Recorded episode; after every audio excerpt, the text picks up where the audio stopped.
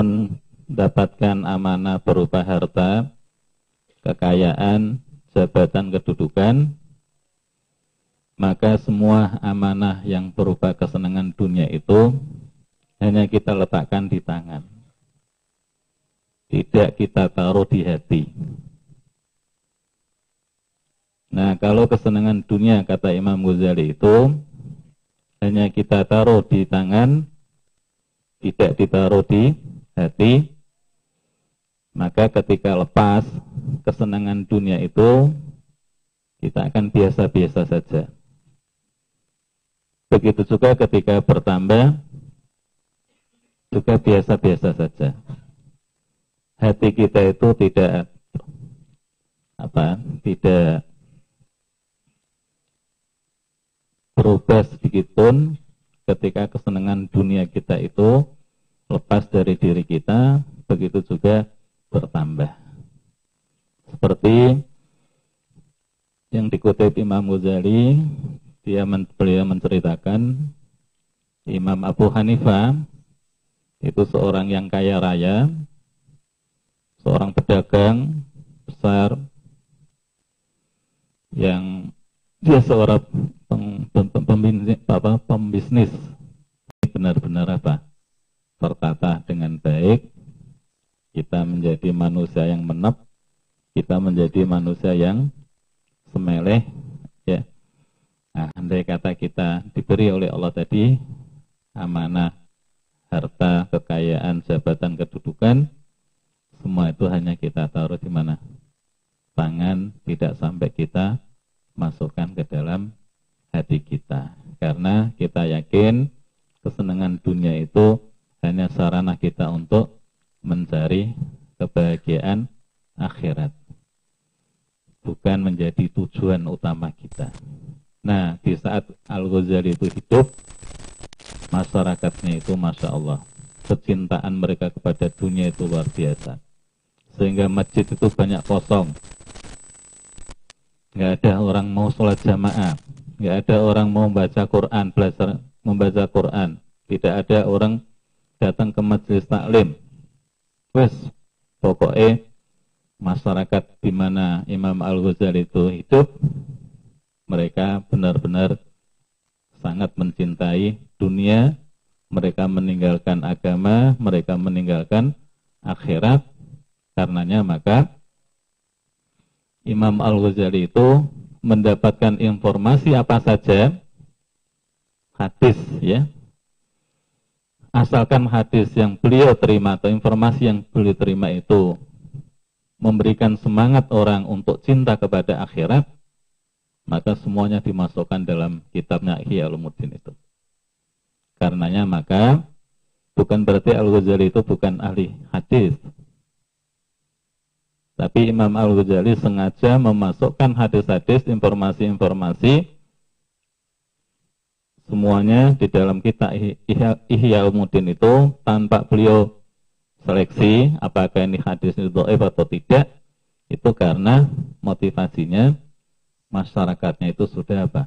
Cinta dunianya itu luar biasa. Sehingga setiap beliau dapat informasi yang informasi itu bisa menggairahkan masyarakat itu cinta kepada akhirat, cinta untuk datang ke masjid, cinta untuk sholat berjamaah, cinta untuk belajar, untuk ngaji, untuk membaca Quran, untuk berzikir, untuk jihad, wis dimasukkan semuanya. Baru ketahuan sudah Al-Ghazali meninggal. Kalau ternyata hampir 60% hadis-hadis yang ada dalam Ihya Ulumuddin itu imma dhaif wa imma wahin wa imma maudhu. Jadi ada yang dhaif, ada yang wahin, lebih parah lagi, ada yang maudhu, palsu. Dan alhamdulillah berkat usaha ulama-ulama kita hadis Bapak ya. Semua atau Ihya Ulumuddin ini hadis-hadis sudah ditakhrij sehingga kita sudah bisa melihat mengetahui ini hadis sahih atau tidak. Ya. Jadi universitas atau lembaga ilmiahnya Al-Azhar itu sudah meneliti, menyeleksi hadis-hadis yang ada dalam Ihya Ulumuddin itu. Kesimpulannya 60% hadis-hadis yang ada dalam Ihya, Ulumuddin itu adalah imma dhaif wa imma wahin wa imma maudhu. Nah, itu karena tadi ya, di mana Al-Ghazali itu hidup di tengah-tengah masyarakat yang seperti itu. Itu saya kira nah nanti kita mohonkan Ustaz kita Ustaz Jazir untuk bisa memberikan pencerahan, penyemangat kita dalam belajar selama 12 kali pertemuan itu ya. Begitu yang bisa kita sampaikan. Nah, maka dari itu mohon restu Bapak ya. Ini bukan kumpulan untuk demo Tapi ini untuk ngaji hati Pak. Ya. Maka kan kurang lebihnya maaf. Bila hidayah taufik. Assalamualaikum warahmatullahi wabarakatuh.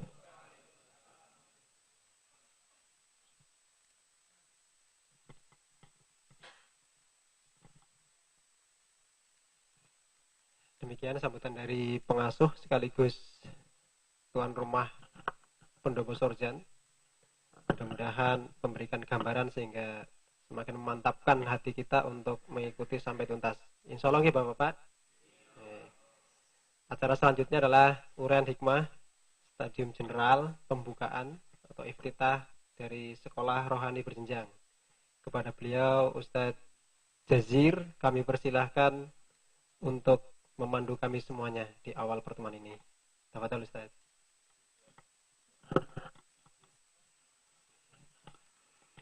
Assalamualaikum warahmatullahi wabarakatuh.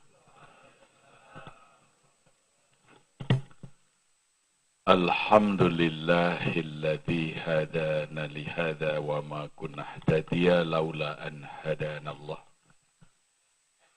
Ashhadu an la ilaha illallah wahdahu la syarikalah wa ashhadu anna Muhammadan abduhu wa rasuluh. لا رسول ولا نبي بعده اللهم صل وسلم وبارك على سيدنا محمد وعلى آله وصحبه ومن تبعهم بإحسان إلى يوم الدين أما بعد رضيت بالله ربا وبالإسلام دينا وبمحمد النبي والرسول ربي زدني علما warzuqani fahma amin yang saya hormati sahibul bait Ustaz Ghazali Mukri yang saya hormati seluruh jamaah Sorjan ketika saya dihubungi juga saya belum sempat bertanya ini pengajian apa, temanya apa. Hanya insya Allah kalau tanggal 8 saya tidak ada jadwal yang lain insya Allah. Karena sejak sore tadi sampai isak saya ada kajian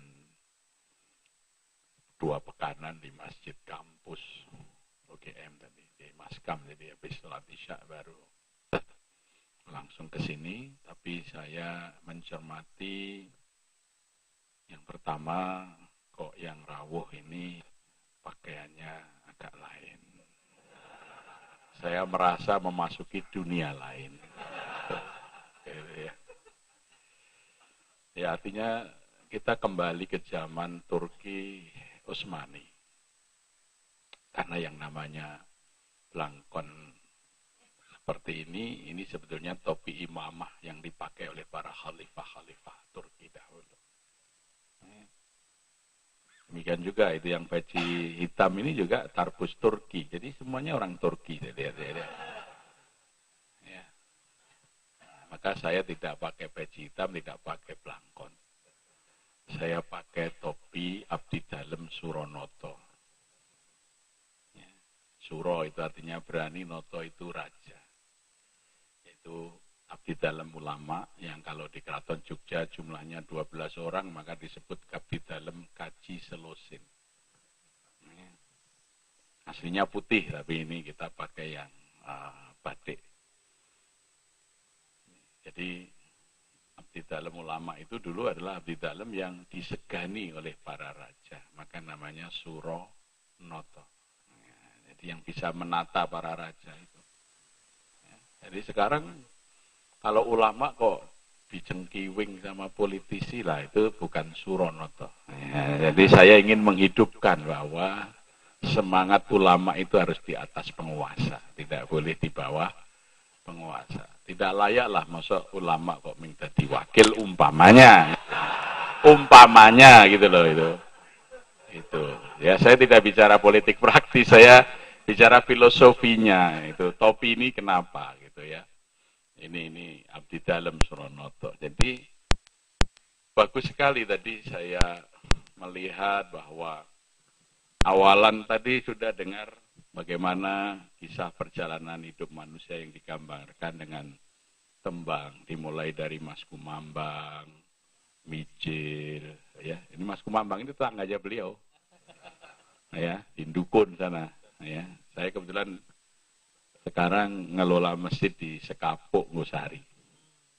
Ya, jadi ada pengusaha pupuk PT Polowijo itu bangun masjid, jadi dia wakaf 5 hektar tanah, kemudian dia bangunkan, diistiakan dana untuk bangunannya 100 miliar, dan panggil saya Pak Kiai, saya bangun masjid, pokoknya Pak Kiai jadi ketua panitia sekaligus tamirnya. Gitu ya.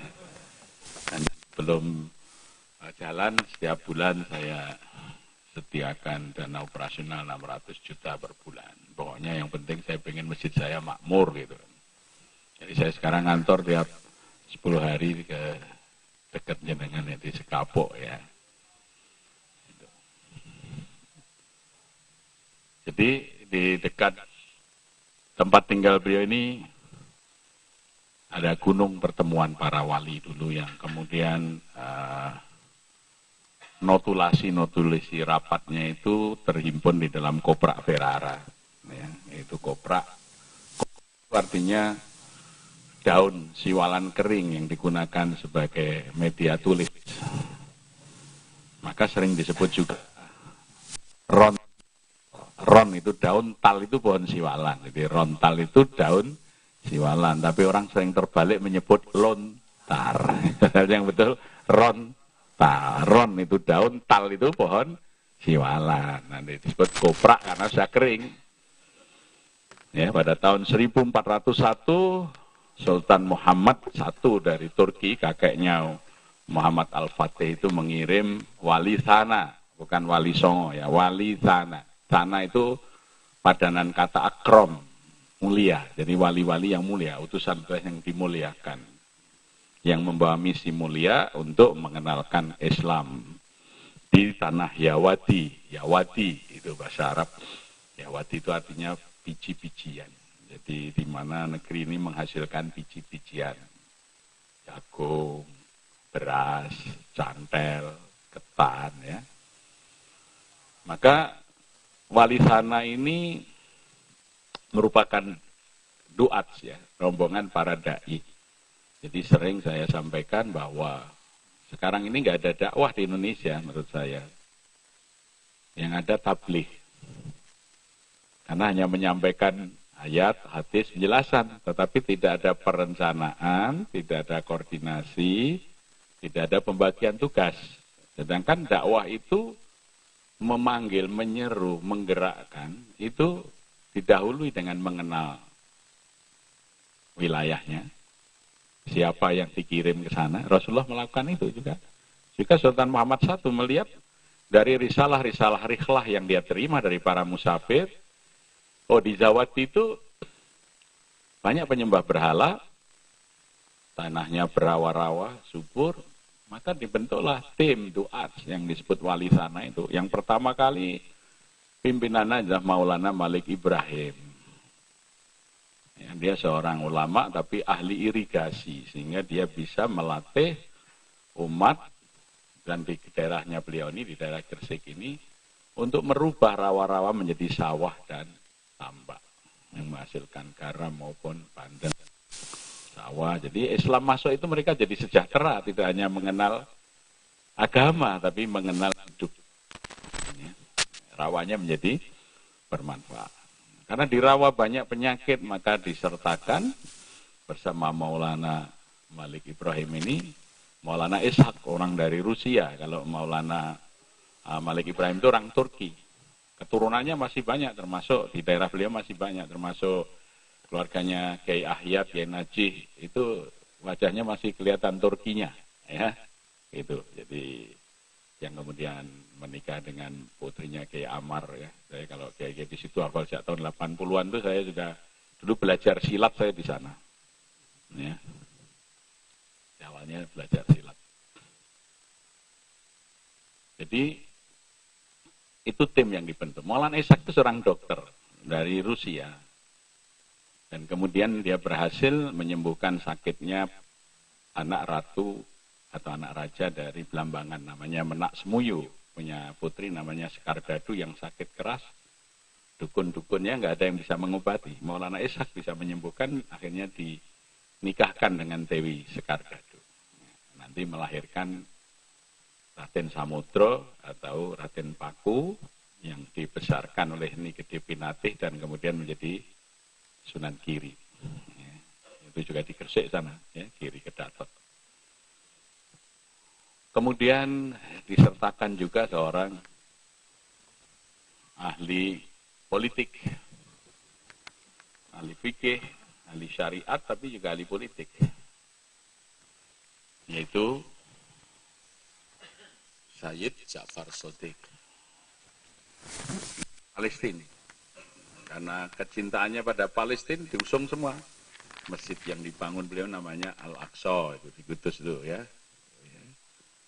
Kampungnya Al-Quds, orang nyebut Kudus. Al-Quds. Gunungnya Muria. Jabal Muria di bawah semua ke situ. Ya. Pindahan dari Palestina. Ya. Sekarang kita mengenal beliau sebagai Sunan putus. Dia ahli politik, maka terlibat dalam intrik-intrik politik nanti Demak sampai munculnya Pajang ya, bagaimana uh, penangsang dengan uh, Joko Tingkir itu, nah, di situ bermain politiknya Sunan Kudus ya. Begitu juga ketika berhadapan dengan Pangeran Handayaningrat atau yang kita kenal sebagai Kebu Kenongo yang dia adalah murid dari Siti Jenar. Siti Jenar itu anak dari Syekh Malaya, ya, ingin berhaji dan mendalami agama, tapi kapalnya terdampar di Iran, sehingga dia nyantri di Iran tujuh tahun di Qum. Maka pulang, dia membawa tanah merah, tanah kerbala yang sudah kena darah Ali. Maka kalau sholat, sujudnya pakai tanah merah, maka dikenal Siti, Siti itu artinya tanah, Jenar itu merah, tanah merah. Ya yang mengajarkan ajaran-ajaran Syiah. Ini bisa kalau kita di kitab-kitab kuno itu kelihatan bahwa ajaran Syiah itu sudah banyak berpengaruh. Kalau di Jawa saya itu pernah diminta mimpin tahlil dan doa orang sakit di daerah Mengkidul masih pakai panduannya itu dalam huruf Jawa. Makanya di sana bacanya keliru. Kalau ngaji itu Keliru bacanya karena hurufnya Jawa. Ya. Tabat yodo oh. Jadi, jadi tidak bisa tabat yada kan gitu karena tulisannya Jawa ya. Ya. Allahumma saling ngolo mukamat ya dari saling ngolo mukamat kan gitu. Di situ yang menarik itu ada syahadat Fatimah. Ya. Syahadat Fatimah. Asyhadu alla ilaha illallah wa asyhadu anna Rasulullah ya. Kemudian Ali bin Abi Thalib itu disebut di dalam syahadat itu sebagai apa? Hujjatullah. Ya, dan Fatimah Zahra ibni Rasulullah Shallallahu Alaihi Wasallam. Unik lagi ada doa antasari untuk minta kesembuhan. Doa antasari, antani seko Madinah, sarini seko Mekah. Ini, ini menarik, jadi kalau kita pelajari. Jadi eh, dakwah. Jadi kita ini kenapa keadaan umat Islam hari ini seperti ini? Karena kita lebih banyak tabligh, tidak melakukan dakwah. Yang sekarang itu melakukan dakwah justru para misionaris. Jadi pastor-pastor itu punya kalian tertentu. Jadi misalnya Rowo Mangun, arsitek, ya, budayawan, Dik Hartoko. Itu sebetulnya yang meniru apa yang dilakukan oleh para duats dulu. Ya. Kan dikirim dari Maroko dulu misalnya Maulana Muhammad Al-Maghribi karena datang dari Maroko. Dia ahli pertanian. Datang ke lembah Merapi yang bawah itu. Di situ banyak mata air yang bagus. Dia mengajarkan pertanian. Ya, dia membuat alat khusus, alat tani khusus yang dia bawa dari Maroko. Ya. Diberi nama pacul, sifat papat yang kena ucul. Jadi bekal bertani itu harus punya empat sifat yang tidak boleh lepas ya gangi pacul itu namanya duran, ojo maitu marang pangeran. Jadi kita harus iman kepada Allah, bekalnya untuk bekerja itu. Ya. Kemudian platnya itu besinya itu disebut apa? Bawa. Kita harus mau ngubah ke bawa. Pucuknya pacul itu tajam disebut landep. Bayi ngawak itu tidak akan bagus kalau tidak disertai landeping pikir. Ya. Nah. Kemudian obah awak landep pikir maupun duran ini akan banyak ujian. Maka pengikat antara duran dengan bawah itu disebut tameng. Jadi kita harus namengi diri. Tameng itu perisai. Dengan apa? Dengan istiqomah. Maka ketika mencangkul supaya diberi tenaga kuat, sebutlah nama Allah yang maha kuat. Ya Qawiyu. Ya, jadi kalau nyangkul tuh bikinnya ya Qawiyu, bukan Jokowi ya. Ya Qawiyu itu. Maka itu ya. Kalau sudah panen, dibuatlah roti kamir. Kalau roti kamir asli Maroko itu tawar. Di situ dibuat manis, bulat, kemudian diajak meminta maaf selama ini tidak bersyukur. Maka dibacalah Allahumma innaka afun tuhibbul afwa fa'fu maka kamir disebut afun apem. Ya gitu. Jadi kalau di uh, Jatinom sana ada tradisi apeman jako wiyu nah ini, ini dulu. Mereka itu luar biasa jadi dakwah itu memikirkan bagaimana kemudian daerah situ menjadi beras, penghasil beras terbaik sampai hari ini di Langgu itu kan diajarkan oleh Maulana Muhammad Al-Maghribi. Ya. Ini tim itu dirancang, ditugaskan, dibagi wilayahnya, dibagi perannya. Ya. Ini namanya dakwah. Maka tahun 1401 itu Islam baru mulai masuk, 1479 kerajaannya sudah berdiri. Jadi hanya berapa? 78 tahun dari mengenalkan syahadat sudah bisa menegakkan negara. Ya. Tahun 1748 itu resmi negara didirikan dengan tetenger sirno ilang kertaning bumi. Itu kalau kita pakai sengkalan Suryo itu 1478. Ya, itu sudah berdiri kerajaan Demak. Runtuhnya Majapahit. Tapi menarik juga, salah satu wali yang dikirim pertama itu ada namanya Syekh Ali Tambuh Al-Baghir, keturunan dari sahabat Salman Al-Farisi yang datang dari Iran. Dia seorang ahli rukyah. Jadi tanah-tanah yang dianggap wingit, angker itu dibersihkan. Maka kemudian ada tradisi bersih desa atau metri desa atau merti desa atau bersih desa itu sebetulnya tradisi merukyah, membersihkan tanah-tanah dari gangguan itu. Sunan Kalijogo yang kemudian merangkai membuat tafsir dari ayat-ayat Muawidah itu dalam sebuah kidung yang bagus itu. Ono kidung rumeksa ing wengi teko ayu luputing loro luputing bilahi kabeh.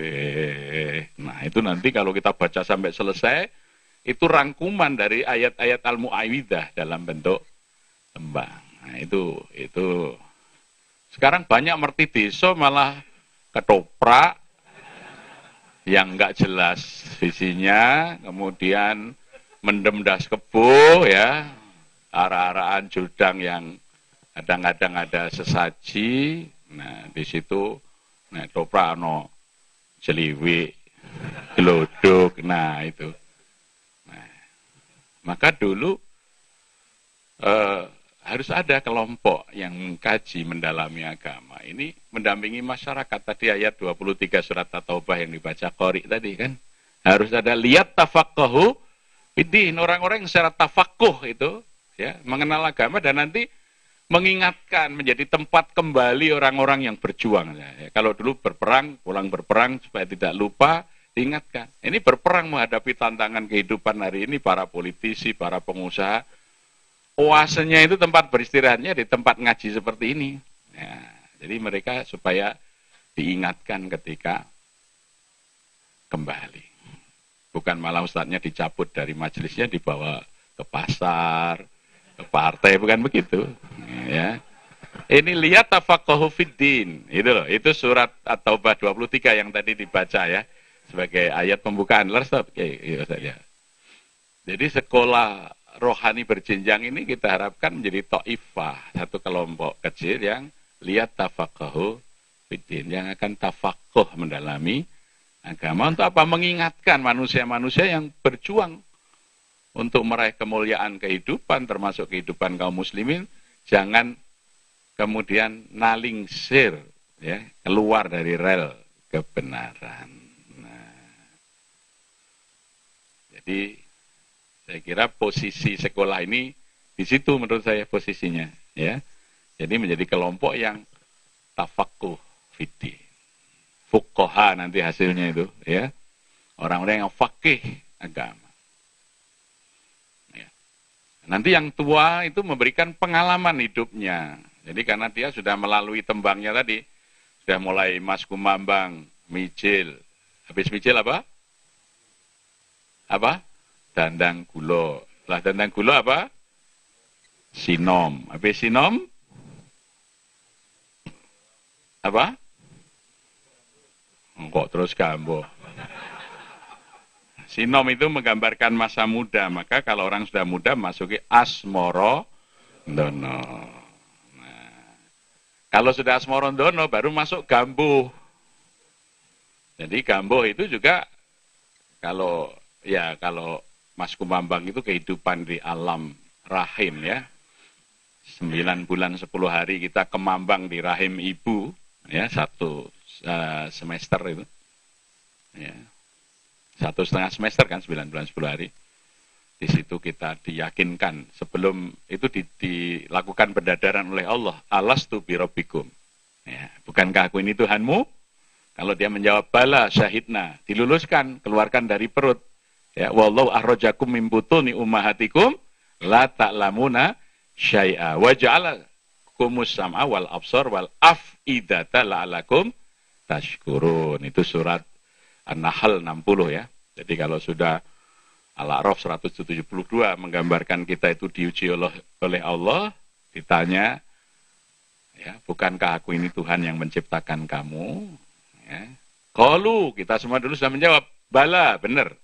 Syahidna, aku bersyahadat, aku bersaksi. Ya udah kamu keluar ke bumi.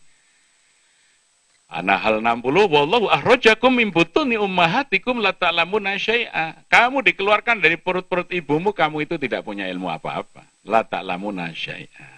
Tapi Allah waja'alakum sam'a, Allah menjadikan untukmu pendengaran, wal absar, penglihatan, wal af'idah. Nah ini menarik. Kenapa fu'ad?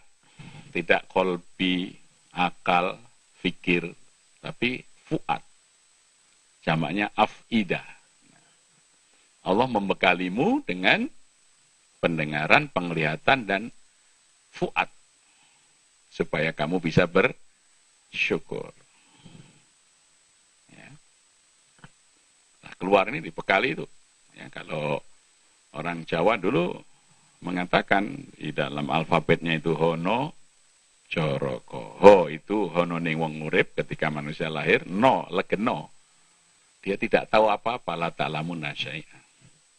Maka Allah memberikan tiga bekal, co roko, co cipto roroso karso. Ya, sangune wong urip kuwi cipto rasa lan karso. Tapi tidak cukup dia dikendalikan oleh hidayah Allah. Ya, kalau uh, di dalam tafsir Al-Marughi itu ada yang disebut hidayatul ilhami ya hidayat yang secara ilhami diberikan oleh Allah atau disebut uh, insting ya untuk mencari kebenaran atau disebut hidayatul gharizah ya itu. Nah itu yang di dalam alfabet Jawa digambarkan dengan doto sawolo satu sifat asli manusia datan swolo yang tidak mengingkari sahadatnya ketika berada di dalam rahim ibu tadi. Ya. Ini yang disebut fitrah. Kalau di dalam surat Al-Rum pada ayat 30 itu. Fa'akim wajhaka lidini hanifah fitratallahi lati fataronasa alaiha la tabdila li khalqillah walakinna aktaron nasi la. Itu ya. Datan swolo doto sawolo. Ya. Urutannya setelah itu apa? Ono coroko doto sawolo apa? Apa? Joyonya. Nah, jadi cipto rasa karso itu dengan naluri, dengan instring gorizoh kebenaran, itu sering tidak ketemu karena pengalaman nalar pikir, pengalaman hidup itu belum tentu dia bisa mencapai hakikat dari kebenaran. Maka sering antara nuraninya dengan pikirnya tidak ketemu. Nah ini sering bertempur di dalam diri, peperangan yang besar itu dalam hati kita sama kuat. Ditambah unsur luar anasir luar yaitu khatir-khatir kebaikan dari malaikat dan bisikan-bisikan dari setan. Ya. Nah itu pertarungan hidup itu terjadi sama kuatnya. Ya bodoh joyonya. Dan itu akan terjadi sepanjang hidup. Hidup manusia ditandai dengan mogo kalau sukmo dan rogo itu menyatu ning nek wis pisah mo sukmo go rogo dhewe dudu menungso jenenge botongo batang. Nah, gitu ya. Jadi nek mo sukmo ninggal ke go rogo jadilah botongo. Nah itu kalau saya jadi batang itu jadi bedean. Ya. Bedean maka dipocong. Nah, itu tembang pungkasan itu pocong. Jadi kalau sudah terakhir manusia dipocong, kalau sudah pocong itu dibedek. Maka dalam tradisi Islam ada namanya mahasinul janazah. Ya, Mbah kaum nanya, niki nyuwun paseksen panjenengan sami janazah menika saya menopo saya tidak berani saya menopo awon ini awon ya ciloko ya Nah, itu itu yang namanya pucung. Maka tembang pucung itu isinya tebak-tebakan, bedean, batangan, batang. Ya. Bapak pucung, tutu waktu, tutu gunung, sangka rosa brang, yen lumaku, si pucung, lambean krono. Nah, ini apa ini? Tebakannya apa ini? Nah, itu yang mesti usianya di atas 60 tahun yang bisa beda. Karena dulu pelajaran sekolah, sekarang tidak ada ya. Jadi pocong itu bedean, batangan, batang. ya. Dudu watu, dudu gunung tapi besar dan hitam. Sangka niro Sabrang. Asalnya dari Pulau Seberang karena di Jawa tidak ada. Adanya di Sumatera sana. Ya. Ya. Nah, si pucung itu kalau jalan yang melambai bukan tangan, tapi hidungnya grono karena hidungnya panjang lah. Itu dulu bedeannya anak-anak kecil 60 tahun tahun dulu itu ya. Nah, itu bedeannya begitu ya. Bapak demang kelambi abang yen disuduk mantruk mantruk tangane opo apa pak? Ah yang tua-tua yang bisa jawab yang muda nggak ngerti.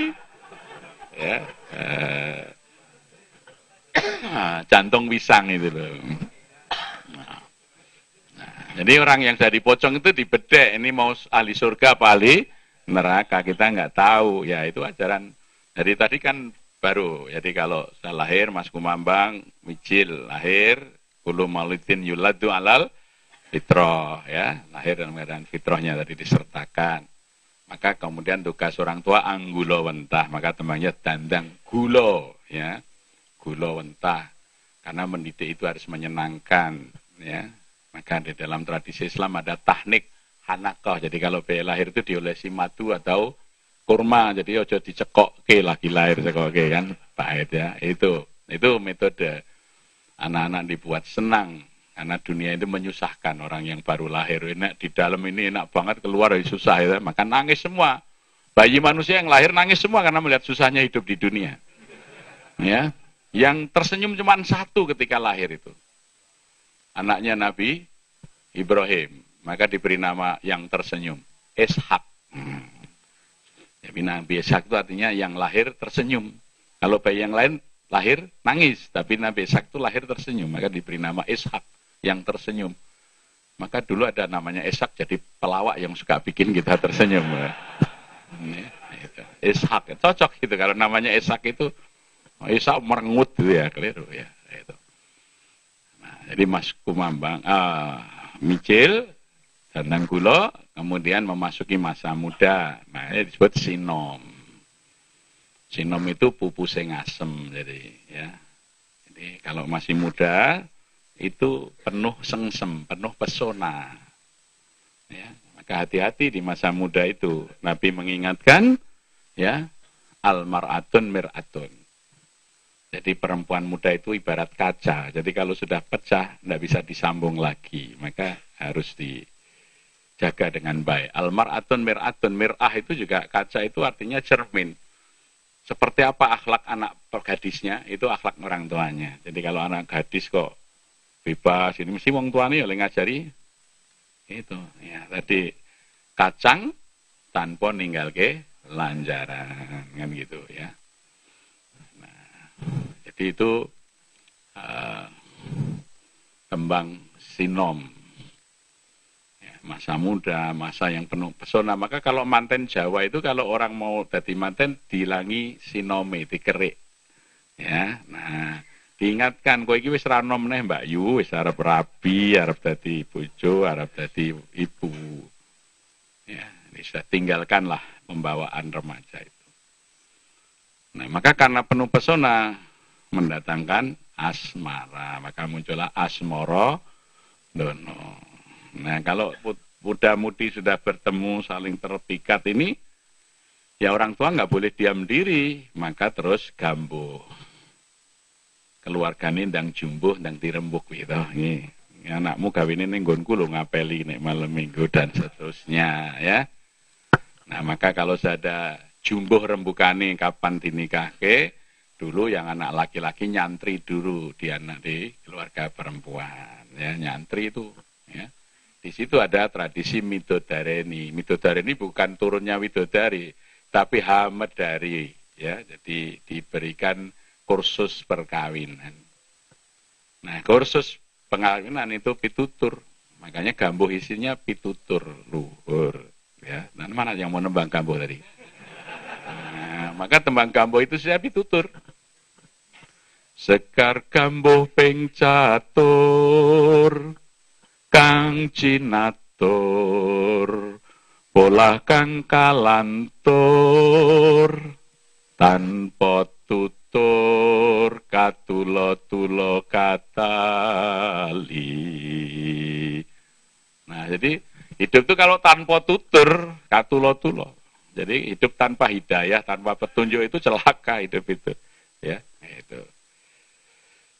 Jadi sampai di akhir becek ngup Poyo iku pitutur ingkang sayekti. Nadyan metu sekawong sutro papeki. Anggar becik nggone muruk. Nah jadi mencari petunjuk itu dari mana saja termasuk keluar dari orang sudra orang yang paling rendah derajatnya ya. Ya. Tapi asal becik nggone muruk asal dia bagus pelajarannya. Ini ini sebenarnya kan kata-kata Sayyidina Ali ya. Undur makal wala tangdur man nah tapi diterjemahkan dengan sederhana dengan enak didengarkan ya. Namanya tembang kampung maka kalau orang mengikuti petunjuk itu nanti berumah tangganya sama rasa kinah rohmah maka sesudah gambuh tembangnya kinanti ya diganti ke mana-mana itu berdua ya runtang-runtung rerentengan katio mimilan mintuno sampai kaken-kaken inen-inen. Tapi kalau nggak hati-hati sesudah kinanti tembangnya apa? Durmo. Dur itu segala yang buruk itu dur. Ya, dur angkoro ya. Maka semua anak keturunan Kurawa itu pakai dur karena jahat semua. Dur Yudono, Dur Mogati, ya, dur itu Nah, karena dur itu artinya keburukan. Nah, jadi kalau punya anak jangan disebut dur. Ini ya. Ini bahasa Jawa banget tuh dur itu ya. Durno, Durmogati, ya, Dur Sosono, Dur semua karena dur itu, Dur Angkoro Murko. Ya. Nah. Beda kalau durnya Jawa Timur lain kalau kalau dur Jawa itu artinya Durjono, Durjono, ya kan gitu, Dur. Gitu. Ya. Nah, maka Durmo. Jadi ketika orang sudah berkeluaran mulai punya anak, ingin mencukupi kebutuhan hidup karena asik mengejar dunia, Durmo. Jadi dia kemudian serakah pada dunia. Kami dunyanen, istilahnya itu ya kami dunyanan. Yang dipikir meng dunyo, ya. Lali maka Sunan Giri dulu ngangge tembang untuk mengingatkan ini. Eh dayoe neko gelarno klosone bedah jadahe mambu jenengan sing miso. ya. Itu tembang karya Sunan Giri. Eh dayoh teko. Dayoh itu dicari di dalam bahasa Jawa nggak ada. Jadi dayoh itu serapan dari bahasa Arab hidayah. Ya. Jadi ketika hidayah datang, manusia itu tidak segera membuka pintu hati, dia asik mikir keloso. Keloso itu bahasa Jawanya gelaran. Jadi orang mengejar gelar. Jadi hidayah tidak dicari. Kuliah itu nggak cari tunjuk. Yang dicari gelar, ya. Itu kalau dulu ya gelar bangsawan, ya, kanjeng, ya, dan lain sebagainya. Kemudian gelar akademik, gelar macam-macam itu ini. Ya. Kemudian yang kedua juada, ya. Juada itu kenikmatan dunia. Jadi gelar sudah dapat, yang dicari ya nikmatnya dunia tadi disebut empat ta tadi harta, tahta, wanita, Toyota kan. Ya. Kalau zaman Nabi Unta kan, sekarang Toyota. Camry kalau menteri kan. ini. Nah kemudian dikatakan ya kalau jadah mampu pakai no asu. Kalau orang itu sudah kecukupan, kesenangan, kenikmatan, kuliner ya dan lain sebagainya, asu asu itu gambar dari apa hobi kalau kita sekarang. Jadi orang itu kalau sudah punya jabatan, kecukupan ekonomi, dia mencari yang aneh-aneh, menumpuk keake, ya, itu tanaman, burung, gitu kan, sehingga burung itu harganya bisa mahal, gitu. karena itu karenan sing gawe reno ati ki ora Gusti Allah manuk coba ya. Gitu. Itu. Nah, jadi karenan. Jadi kita menjadi reno, menjadi reno, menjadi hati kita itu senang. Itu karenan itu ya. Kalau itu digambarkan anjing. Makanya Edayo teko gelarno kloso, rasane bedah tambelen jada, jada mati kuaan kan. Ini menggambarkan supaya dunia itu kita tinggalkan. Jangan diupati, karena dunia itu akan datang dengan sendirinya ketika kita sudah menuju Allah. Ya. Jadi kalau kita mengejar dunia, tidak akan bisa kita raih semuanya, tetapi ketika kita berani meninggalkan dunia, dunia akan datang tunduk kepada kita. Nah ini yang ilmunya susah ini ya. ya. Ini Imam Syafi'i saja sempat diskusi dengan Imam Malik gurunya.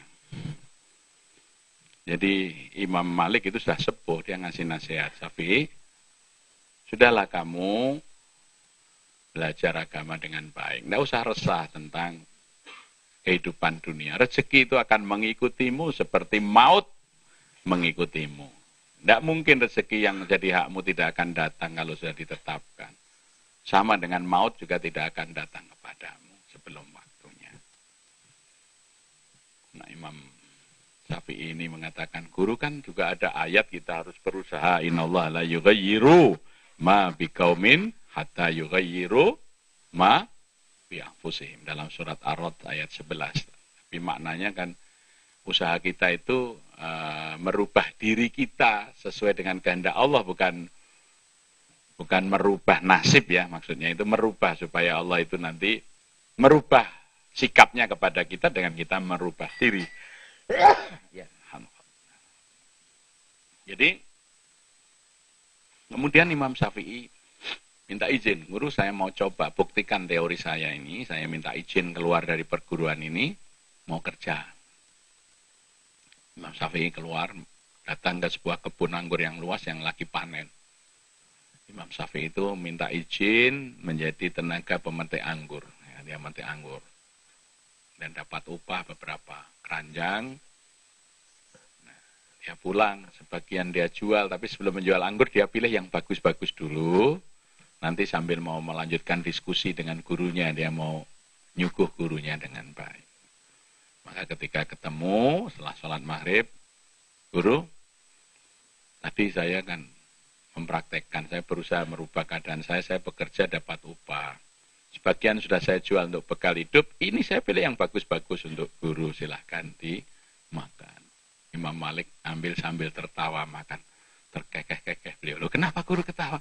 Lah ya kamu berpanas-panas pagi sampai siang cari rezeki, saya duduk di sini mengajar, saya berdoa, beribadah, anggur pilihan datang ke meja saya. Itu ilmunya orang tua. Ya. Ya. Jadi Imam Syafi'i itu bekerja dari pagi sampai siang mencari upah, memetik anggur. Dia dapat upah termasuk anggur yang bagus. Tapi kalau rezeki sudah ditetapkan Allah, yang bagus bukan dia yang makan, yang bagus kiainya. Dia duduk di situ, datang anggur pilihan yang dipilihkan oleh muridnya. Ini tidak, maka dia ketawa. Nah ini, karena ada ayat Allah mengatakan dalam surat At-Talaq ayat 6, "Wa may yattaqillaha yaj'alahu mahraja wa yarzuqhu min haitsu la yahtasib. Wa may yatawakkal 'ala Allah fa huwa hasbuh." Jadi jadi kalau kita bertakwa itu tidak usah khawatir karena jalan keluarnya diberikan setiap kita menghadapi kesulitan Allah memberi rezeki dari arah yang tidak disangka datangnya. Ini percaya gini ini susah. Saya belum lama deh, kira-kira Desember yang lalu. Di Jalan Jogokaya 68 itu ada rumah bagus mau dijual. Mau dibeli oleh uh, Siloam waktu itu. Mau dibangun rumah sakit lima lantai. Lebih luas dari masjid karena luasnya itu 2219 meter.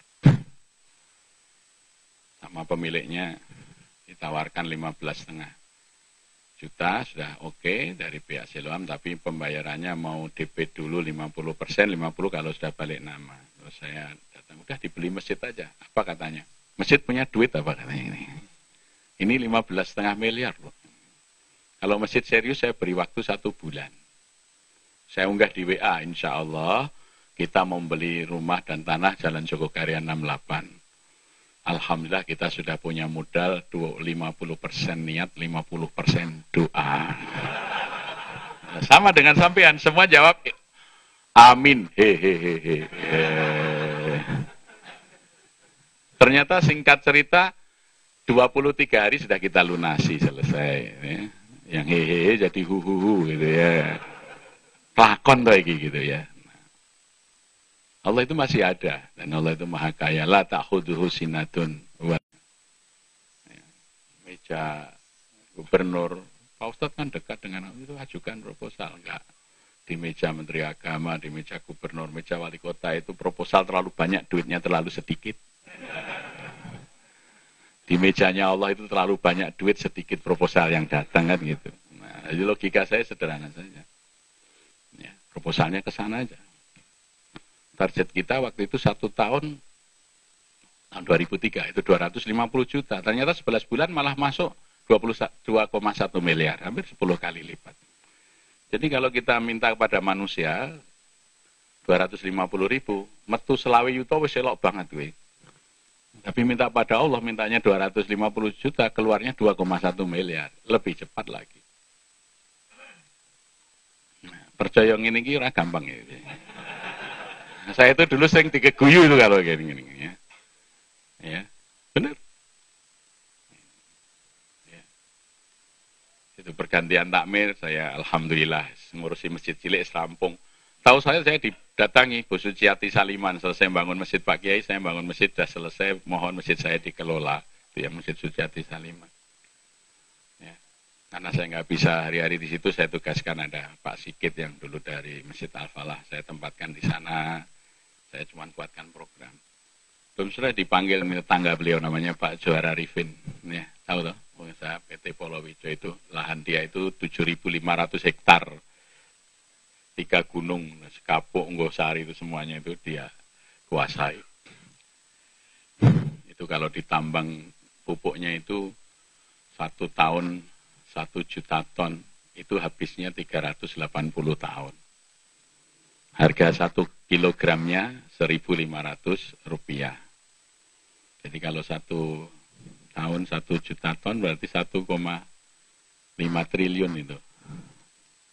Menggari ngeduk pupuknya itu tidak dicampuri apa-apa langsung dari tanahnya di situ. Nah, dibagori saja di Saya dipanggil, Pak Kiai, saya mau bangun masjid ini, tanah di tepi jalan Dendes ini 5 hektar Pak Kiai. Ini duit 100 miliar. Ini kita, ya, sekarang kita anukan ke kontraktor. Alhamdulillah sudah 25 persen. Kemudian Pak Kiai jadi ketua panitia sekaligus ketua takmirnya. Setelah itu beliau bilang, Pak Kiai minta dibayar berapa sebulan? Tiap bulan saya diakan dana manajemen 600 juta. Saya bilang, sampai tidak kuat bayar saya. Saya dari dulu itu nggak mau bekerja pada manusia, saya itu bekerja pada Allah. Jadi saya bantu sampean, tapi saya bekerjanya kepada pada Allah. Rugi kalau saya bekerja pada manusia. Manusia itu kikir dan miskin. Jadi kalau memberi upah selalu upah minimum, tidak pernah maksimum. Nah, tapi kalau Allah itu maha kaya, maha pemurah. Kalau memberi upah, upahnya maksimum. Maka jangan keliru milih majikan. Ya, loh iya. Ya. Jadilah buruhnya Allah. Jangan jadi buruh perusahaan. Kalau buruh perusahaan, bosnya itu kikir, maka upahnya selalu minimum gitu. Tapi kalau jadi buruhnya Allah, upahnya maksimum. Karena Allah itu maha pemurah. Ya. Maka kalau Imam Al-Ghazali itu mengajarkan ulumuddin ma'rifatullah. Awal dari agama itu mengenal Allah. Jadi kalau kita mengenal Allah itu majikan yang baik, pasti kita akan buruh pada Gusti Allah, ora bakal buruh liani. Ya.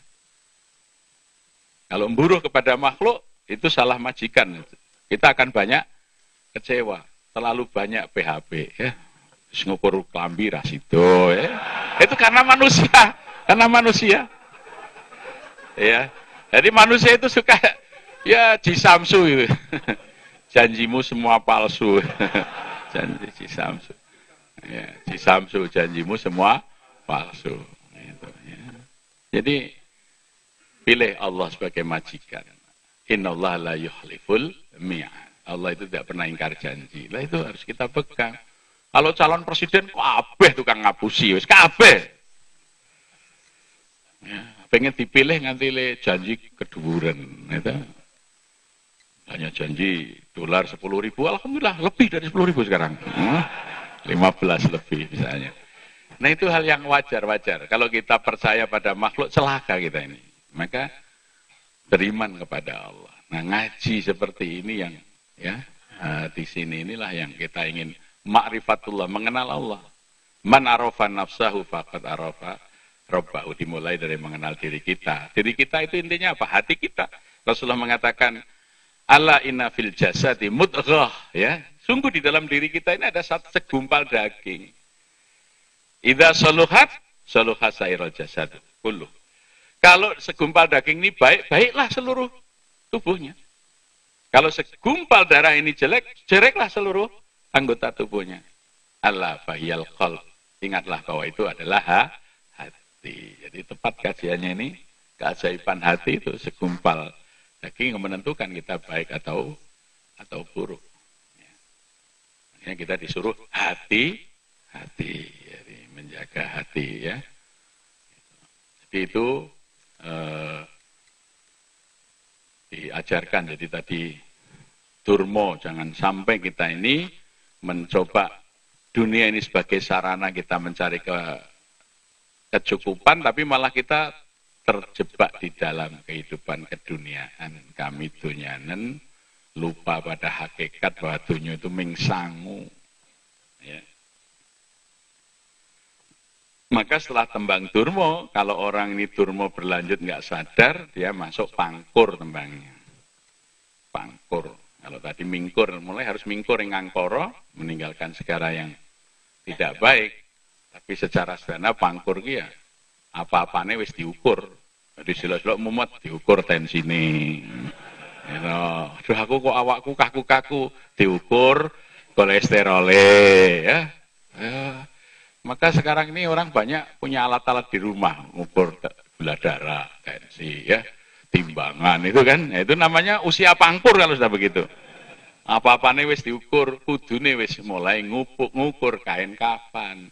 Hmm. Kain kafanku pirang meter. Saya punya belum? Saya 9 tahun yang lalu, saya itu tidak pernah sakit, tiba-tiba umur 48 saya sakit. Keracunan kepiting itu dua bulan di rumah sakit. Operasi lima kali. Saya sudah panggil kakaknya Pak Wahyu Wijayanto itu Pak Yono ngurus masjid. Tolong diukur kain kafanku piro di. Waktu itu berat saya masih 137 kilo. Tinggi saya 180. Ya. 13 meter gitu. Kalau yang lain itu 9 meter cukup. Kain kafan saya itu 13 meter. Yes. Saya ingat ada satu hadis kain kafan terbaik itu dari harta si mayit. Ya, sohe atau enggak hadisnya saya belum.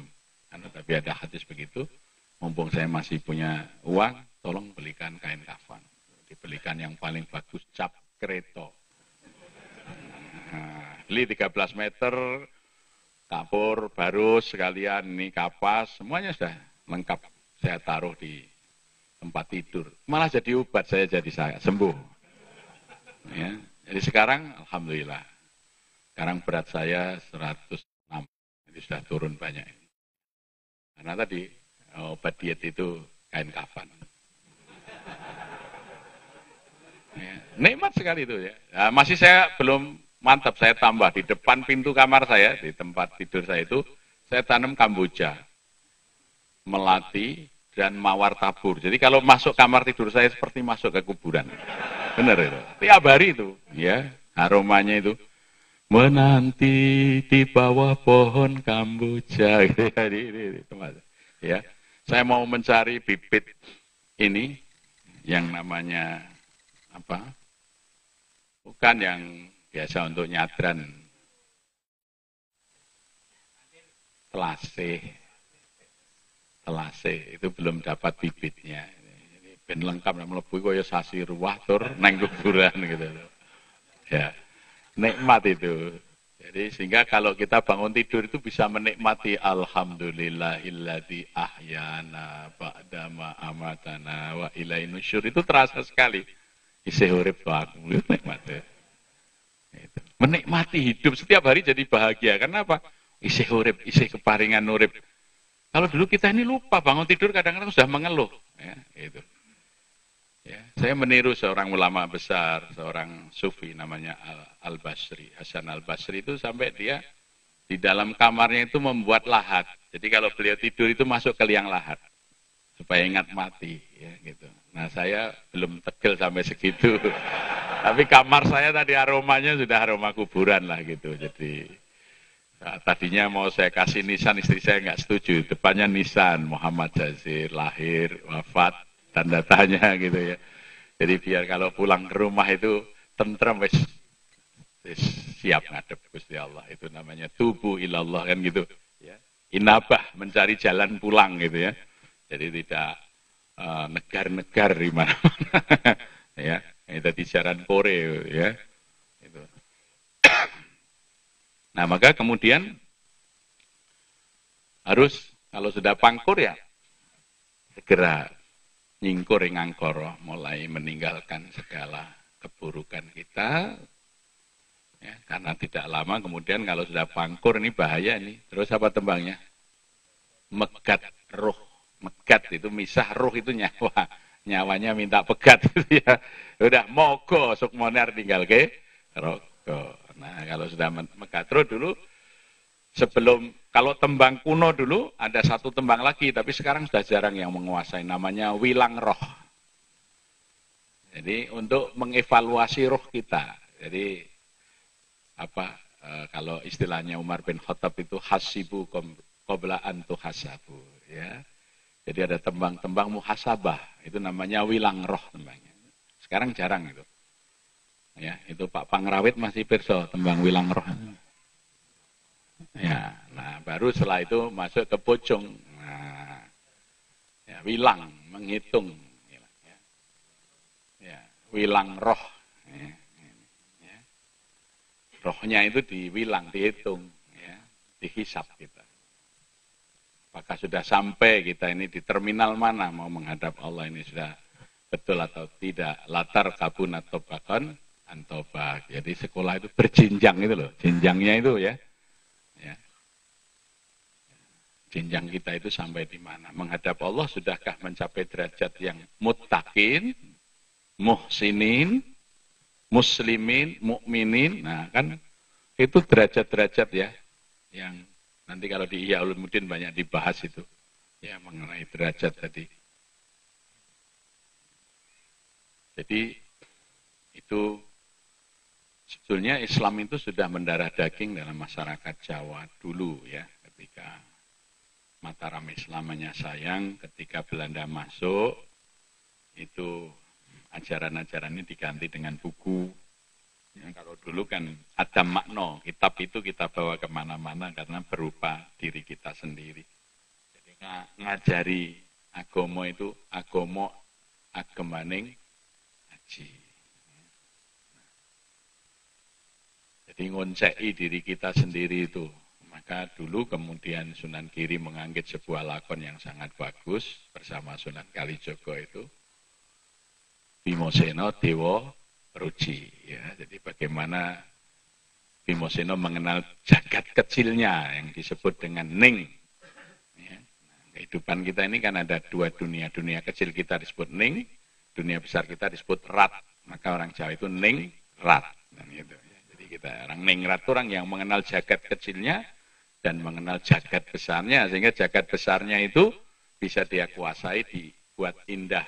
Sebagai khalifah memperindah dunia maka ha memayu hayuning bawono supaya bawono itu menjadi hayu. Hayu itu ayu ya cantik. Nah, itu tugas khalifah ya. Ha memayu hayuning bawono jadi Islam itu sudah menjadi bagian dari kehidupan orang Jawa pada pasca para dai kita di tahun 1401 menyebarkan agama. Ya. Maka dahulu masjid itu menjadi tempat orang menghadap Allah dan merasa dekat ya. Sehingga candi-candi itu terbengkelai ditinggal. Kenapa candi-candi itu mengorbankan nasib rakyat untuk membangun keindahan. Nah sekarang saya sering menyampaikan, takmir masjid sekarang ini mengelola masjid seperti orang Hindu mengelola candi. diapik-apik ke bangunane lajine ning sepi ya. ya. Terus masjid-masjidnya itu megah ning megahi gitu ya. Jadi ora do jenak ning jero masjid itu jadi sepi. Nah, itu karena itu orang sekarang memelihara masjid seperti memelihara candi, bangunannya yang dipikirkan, tetangganya lapar, masjid diam saja, tetangganya orang sholat di dan lain sebagainya. Nah, inilah maka kita coba laboratorium di Jogokarian itu kita mulai masjid itu bagaimana masjid itu hidup dan menghidupkan. Nah, itu, nah, itu awalnya yang dari filosofi ini. Ojo nganti masjid jadi candi nanti akhirnya udah ditinggal ya nanti baru ditemukan sekian nafar lagi teruruk pasir. Dan di dieskavasi kan gitu. Saya nggak ingin nanti masjid-masjid kita seperti itu nasibnya. Jadi harus dihidupkan dengan gerakan memakmurkan masjid. Ini yang sekarang menjadi fokus gerakan kami itu bagaimana memakmurkan masjid.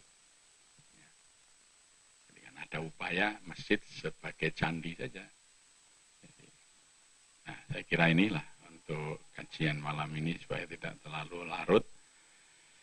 Mudah-mudahan bermanfaat. Terus terang saya tadi ke sini apa ya kajiannya saya juga nggak tahu temanya apa karena Pak Wahyu yang menghubungi saya tidak menyampaikan ini kajiannya apa, tapi saya membaca saja dari masuk tadi, dengarkan ayat yang dibaca dan seterusnya. Ya, inilah pengantar mudah-mudahan bermanfaat. Aku luka lihada wa nastaghfiruh innahu wa rahim. Assalamualaikum warahmatullahi wabarakatuh.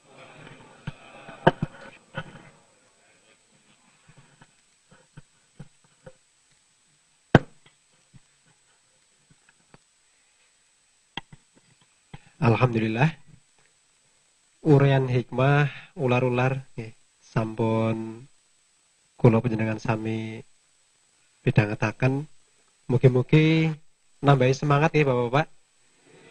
Insya Allah siap 12 kali pertemuan? Siap. Meskipun hujan siap? Nah, nanti yang di luar gimana? ya. Nanti biar Pak Iwan Akbar yang mikir ya. Oh ya ya santri pokmen teko nggih. Eh, santri urusannya adalah datang. Ya. Nanti yang pusing biar Ustadz Ghazali. Alhamdulillah matur sembah suwun Ustaz Jazir, sembah suwun Ustaz Ghazali ingkang sampun kersa maringi wekdal lan ular-ular. Mugi-mugi tansah dipun paringi dening Gusti Allah rahmat okay, lan rahmat ya, kasih sayang itu yang biasanya diharapkan oleh kita semuanya. Acara berikutnya para santri sekalian yaitu acara seremonial sebenarnya penyerahan kitab Ihya Ulumuddin. Ya, namun acara ini kita delete saja ya. Ya, nggak usah seremonial ya. ya, kita langsung saja e, nanti ada pengumuman Mas Hari selaku kesekretariatan ada pengumuman? Enggak ada ya? ya baik pengumuman dari saya. E, pertama, insya Allah kita akan bedah satu tema pertama di dua pekan yang akan datang. Ya. Berarti tanggal berapa itu Pak? Tanggal? Ya, tanggal 22. Berikutnya untuk pekan depan kita akan melakukan seminar kajian secara online ya. Nanti Bapak-bapak dipersilahkan memberikan pertanyaan melalui grup WhatsApp ya. Nanti Ustaz Ghazali insya Allah akan menjawab secara online ya. seputar tema yang pertama yang akan dibahas. Ngerti nih Bapak Ibu nih? Nggak ada ibunya ini ya, Bapak-bapak ya. ya, berikutnya untuk yang belum mendapatkan belangkon insya Allah dua pekan lagi baru akan mendapatkan. Ya, tapi kalau tidak sabar boleh beli sendiri. ya, yang penting uangnya sudah kami terima ya. Kalau nggak sabar sih.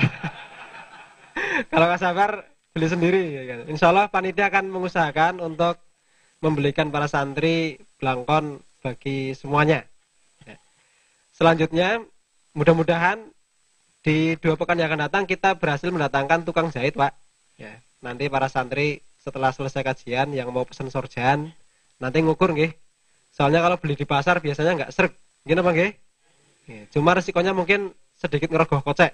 karena jahit sendiri. Ndak kan nggih. Kersa Bapak Ibu? Ibunya nggak kersa. ya, Bapak saja ya. Ya, insya Allah itu bagi yang belum bisa membayar nggak usah khawatir ya. Jangan minder karena belum bisa membayar. Pokoknya datang saja. Nanti kalau ada kekurangan yang pusing biar Pak Iwan. ya, pokoknya tugas kita sebagai santri adalah datang, ngaji, fokus ngaji, nggih? Insyaallah. Insyaallah itu pengumumannya uh, dari panitia. Sekali lagi matur sembah suwun matang Ustaz Jazir, Ustaz Ghazali. Dan sebagai akhir acara, mari kita tutup Stadium Jenderal Sorjan Sekolah Rohani Berjenjang dengan bacaan hamdalah dan doa kafaratul majlis. Alhamdulillahirabbil Subhanakallahumma wa bihamdika asyhadu an la ilaha illa anta astaghfiruka wa atubu. Dari kami panitia bila ada kekurangan mohon maaf. Kami akhiri. Assalamualaikum warahmatullahi wabarakatuh.